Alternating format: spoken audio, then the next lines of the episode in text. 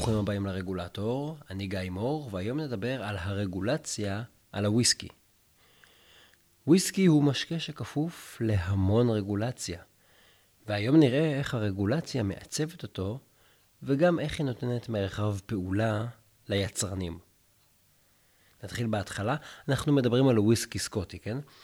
אה, אם אתם לוקחים שעורה מוצסת ומעבירים אותה זיקוק, אז אתם מקבלים תזקיק. זאת אומרת, נוזל עם ריכוז גבוה של אלכוהול. עכשיו אנחנו רוצים להוסיף לו כל מיני טעמים, ולכן אנחנו מיישנים את התזקיק הזה בחביות עץ. ובסוף התהליך אנחנו מבקבקים אותו ומשווקים. אתם יכולים ליצור וויסקי, בכפוף לרגולציה רוחבית שחלה על יצרני מזון כמובן, אבל הרגולציה המיוחדת על וויסקי סקוטי נכנסת לפעולה ברגע שאתם רוצים לתת לו שם. ברגע שאתם רוצים לקרוא לו בשם. ממש כמו גבינת הפרמיז'ן שדיברנו עליה בפרק מוקדם יותר. והוויסקי הכי נחשב בעולם הוא וויסקי סקוטי. וחלק מהסיפור זה איך הרגולציה שומרת עליו כל כך נחשב. אז עולה השאלה איך מקבלים את השם וויסקי סקוטי, איך מקבלים את הזכות לקרוא לוויסקי שלכם וויסקי סקוטי. בסקוטלנד, על מנת לקרוא לתזקיק וויסקי, צריך לעמוד בכללים שהוגדרו ב-SWR, שזה ה-Scotch Whisky Regulation. זה חוק שנחקק בשנת 2009, הוא החליף חוק קודם יותר, שנחקק ב-1988, והוא כמובן החליף רגולציה מוקדמת יותר. כמו שאתם מבינים, בערך תמיד הייתה רגולציה כלשהי לוויסקי הסקוטי. אז ה-SWR מגביל את יצרני הוויסקי מכל מיני כיוונים ובכל מיני אופנים. הדבר אבל המעניין זה שמי שקידם וניסח את ה-SWR זו התאחדות יצרני הוויסקי הסקוטים, והם אגב אוכפים את הרגולציה הזאת לאורך השנים. זאת אומרת, יש לנו פה מעורבות של שחקן שהוא לא הממשלה, אלא התאחדות של העסקים בענף. טוב, בואו נצלול לתוך ה-SWR וננסה להבין מה אומרת הרגולציה הזאת. כמובן שהיא אומרת המון המון דברים, ואנחנו ככה ניגע בכמה נקודות מרכזיות ומעניינות במיוחד. אז קודם כל, איפה מייצרים וויסקי? כדי שאפשר יהיה לקרוא לו וויסקי. אה, כיום, כל תהליך הייצור חייב להתבצע במלואו בסקוטלנד.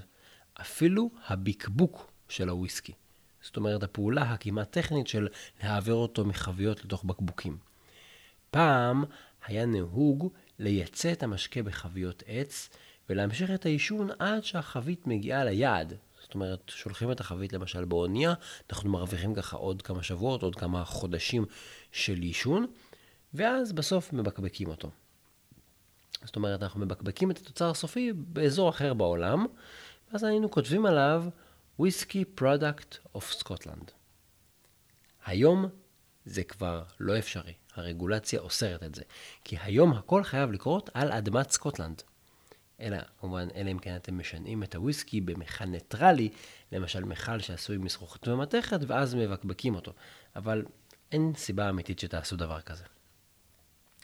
בעצם מה שקרה זה שההוראות שנקבעו לאורך השנים והתווספו עוד קצת ועוד קצת ועוד קצת, ההוראות האלה מבטיחות שיותר ויותר שלבים בתהליך הייצור של הוויסקי, כולל הבקבוק בסוף, יבוצעו בסקוטלנד.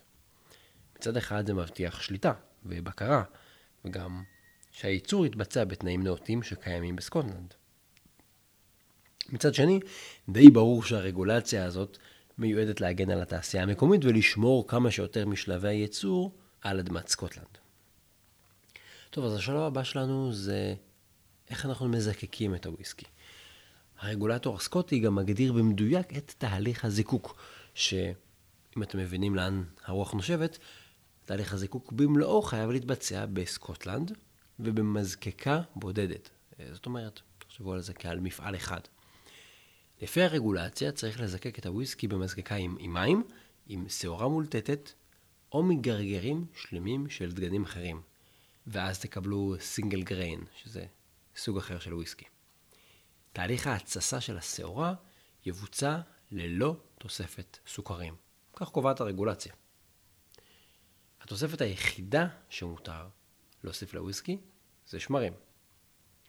אסור שהזיקוק יביא לאחוז אלכוהול שגבוה ב-94.8%. ההוראה הזאת אגב נועדה למנוע פגיעה בטעם ובארומה של חומרי הגלם המקוריים. טוב, אז זיקקנו, השלב הבא זה ליישן. אז איך מיישנים את הוויסקי לפי הרגולציה? לאחר שאנחנו משלימים את הזיקוק של המשקה, הוא מועבר, כמו שאמרתי, לז... לעישון בחביות. גם על השלב הזה קיימת רגולציה כבדה. למשל, העישון ייעשה בחביות עץ בנפח של עד 700 ליטרים, אסור יותר. בנוסף, העישון יתבצע לתקופה מינימלית של שלוש שנים ויום. כן, אם תעצרו את העישון אחרי שלוש שנים בדיוק, זה לא וויסקי. אתם חייבים לקחת עוד יום אחד אקסטרה. ויש גם פיקוח על מקום העישון, על האתר שבו חביות מתיישנות. המכס הבריטי, תחפשו באינטרנט, זה נקרא HMRC, הוא אחראי לרישוי של אתרי עישון וויסקי. וכאן המטרה זה שהתזקיק באמת יהיה סקוטי ושלא מרמים לגבי הגיל האמיתי של הוויסקי, שגם שלא תיישנו מחוץ לסקוטלנד וגם שלא תיישנו אמ, ארבע שנים ותגידו שישנתם תשע שנים נגיד. ויש גם הוראות לגבי דילול הוויסקי. כי לאחר העישון אנחנו מקבלים וויסקי עם אחוז אלכוהול שבדרך כלל נע בין 50% ל-70%, ראינו שהמקסימום הוא באזור 94%. לכן נהוג בסוף העישון למהול את הוויסקי עם מים, כדי להגיע לאחוז אלכוהול שיותר נוח לשתייה. אה, ואז אפשר גם לחוש את הטעמים. כי אה, וויסקי שהוא סביב ה-40%, שזה מה שמקובל, אתם יכולים גם להרגיש את הטעם. אם הוויסקי הוא 70 או 80 אחוז, זה פשוט שורף. אתם סובלים מהשתייה, אתם גם לא מרגישים טעמים. בתהליך הזה אסור להוסיף לוויסקי אף חומר מלבד מים או צבע מקרמל פשוט, שבעברית זה נקרא E150A, אם תהיתם איך נקרא התוסף הזה. ויש גם הגבלה על אחוז האלכוהול בסוף התהליך. לאחר הדילול אסור ששיעור האלכוהול יהיה פחות מ-40%. לכן אם תהיתם למה בכל כך הרבה מותגי וויסקי יש 40% אלכוהול, הסיבה היא פשוטה, הם נצמדים למינימום שמותר לפי הרגולציה. טוב, אז ראינו כל מיני הוראות לגבי איפה אנחנו מייצרים, ואיך אנחנו משנעים, ואיך אנחנו מיישנים, וממה אנחנו מזקקים, ואיך אנחנו מוהלים בסוף. אבל עולה השאלה, מה המטרה של כל הרגולציה הזאת? בשבילה אנחנו קובעים את זה. למה זה טוב? מאחורי רוב הרגולציה יהיה איזשהו היגיון מקצועי, שקשור לאיכות של הוויסקי הסקוטי, וגם לשמירה על המותג, על המוניטין. אבל מצד שני, די ברור שהרגולציה הזו נועדה גם למנוע תחרות. בראש ובראשונה, היא נועדה לכך שאף אחד לא יגיד על וויסקי שהוא סקוטי, אם הוא לא עומד בכל הרגולציה ובכל התנאים המפורטים האלה. אבל זה לא כל כך פשוט. למשל, קחו את הדרישה שכל העישון יבוצע בסקוטלנד. הדרישה הזאת מבחינה מקצועית נובעת מכך שתנאי הסביבה בה הוויסקי מיושן אה, משפיע על הטעם שלו. למשל, הגובה, הטמפרטורה ואחוזי הלחות באמת מורגשים בתוצר הסופי. אז זאת הטענה המקצועית, שבעצם ככל שהאזור ה... שבו הוויסקי אה, לח וחם יותר, אז הוויסקי סופח טעמים יותר, מתאדה יותר מהר. ולכן אגב וויסקי במקומות חמים ולחים כמו טיוואן או טניסי או אפילו ישראל, מיושן פחות שנים מוויסקי סקוטי, פשוט מגיעים לתוצאה שאנחנו רוצים יותר מהר. אז אפשר לטעון על פניו שיש איזשהו היגיון בחובה הזאת שהיישון יבוצע רק בסקוטלנד, שוויסקי סקוטי יקבל את הטעמים של סקוטלנד, לפי הגובה והלחות והגובה והטמפרטורה, כל הדברים האלה. אבל מצד שני, הרגולציה הזאת גם אוסרת על יישון של וויסקי סקוטי באנגליה ואירלנד, שהן שכנות של סקוטלנד, שיש בהן תנאים דומים מבחינת מזג האוויר, והגובה, והגיאוגרפיה. ואני אתן דוגמה, המרחק בין המזקקה הכי דרומית בסקוטלנד לבין העיירה הסמוכה באנגליה הוא פחות מ-20 קילומטר. אבל ברור לכם שיש מזקקות סקוטיות הרבה יותר רחוקות מאותה מזקקה סקוטית.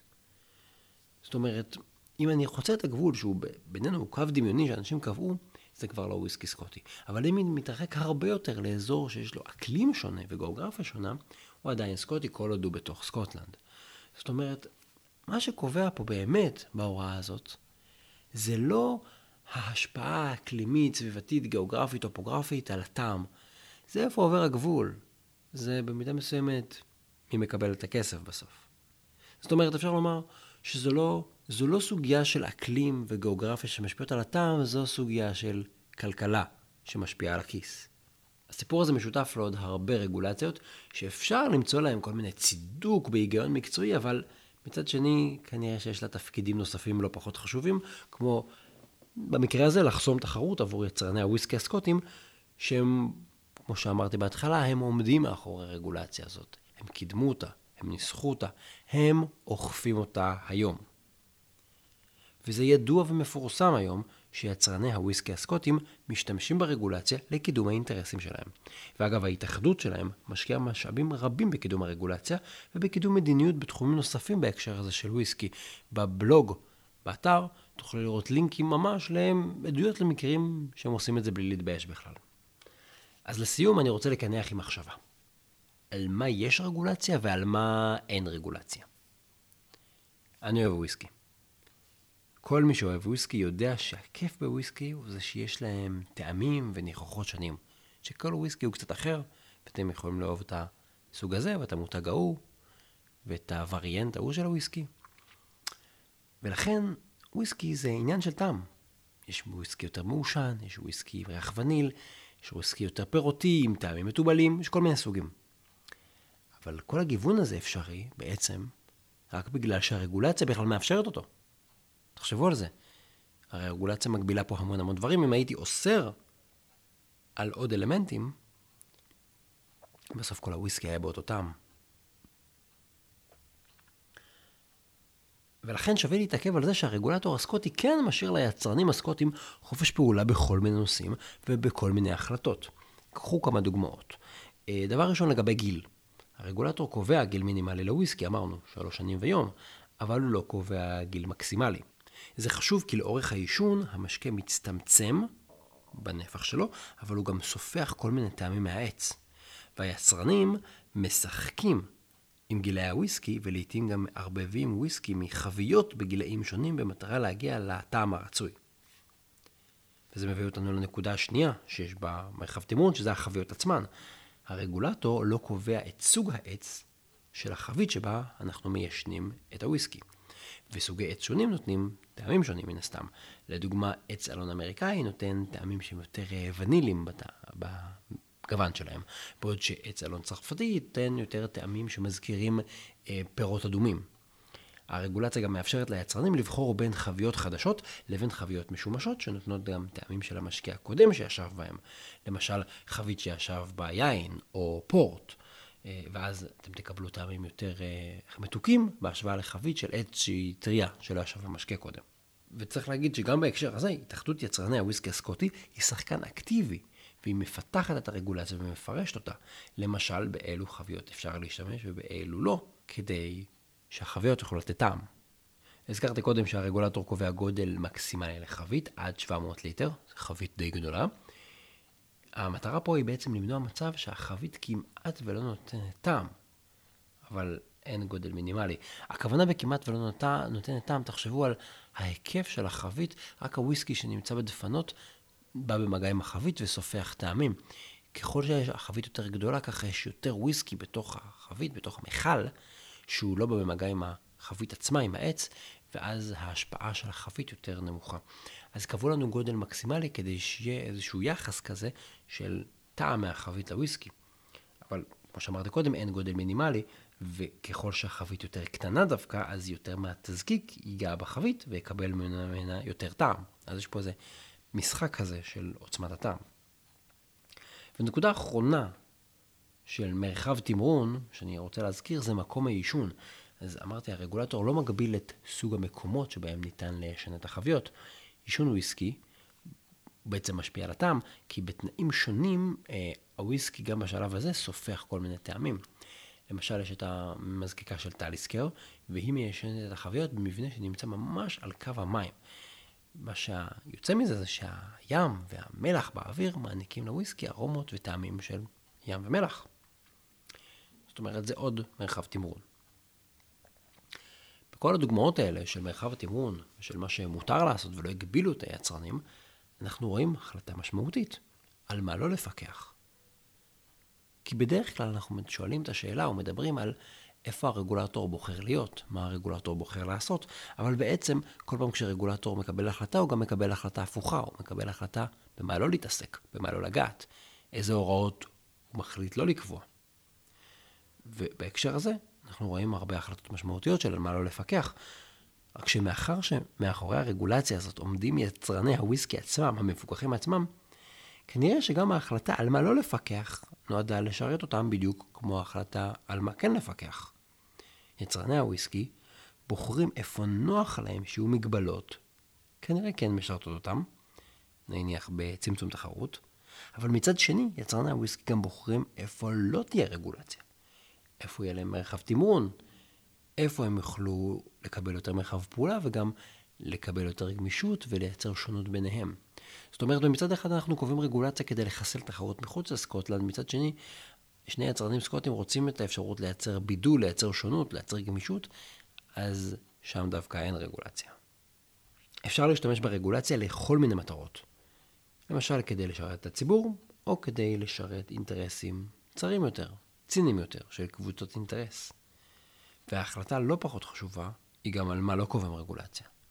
זה בעצם שני צדדים של אותו מטבע, למרות שאנחנו בדרך כלל מדברים על צד אחד. אז זו הייתה הרגולציה של הוויסקי, שהיא לחלוטין תוצר של התאחדות יצרני הוויסקי הסקוטים. ואנחנו רואים פה בעצם איך הם משפיעים על הרגולציה, ואיך בהתאם הרגולציה משרתת אותם. אני רוצה להגיד תודה רבה לתמיר יהודה, שסייע לי בכתיבה ובהכנה ובמחקר של הפרק הזה. ותודה לכם שהאזנתם לעוד פרק של הרגולטור. אתם מוזמנים להסתכל באתר על המקורות שאני מפנה אליהם, regulator.online. אתם מוזמנים ליצור איתי קשר לשאלות, מוזמנים להזמין אותי לסדנאות. אני גיא מור, והתכנים משקפים את דעותיי בלבד. thank you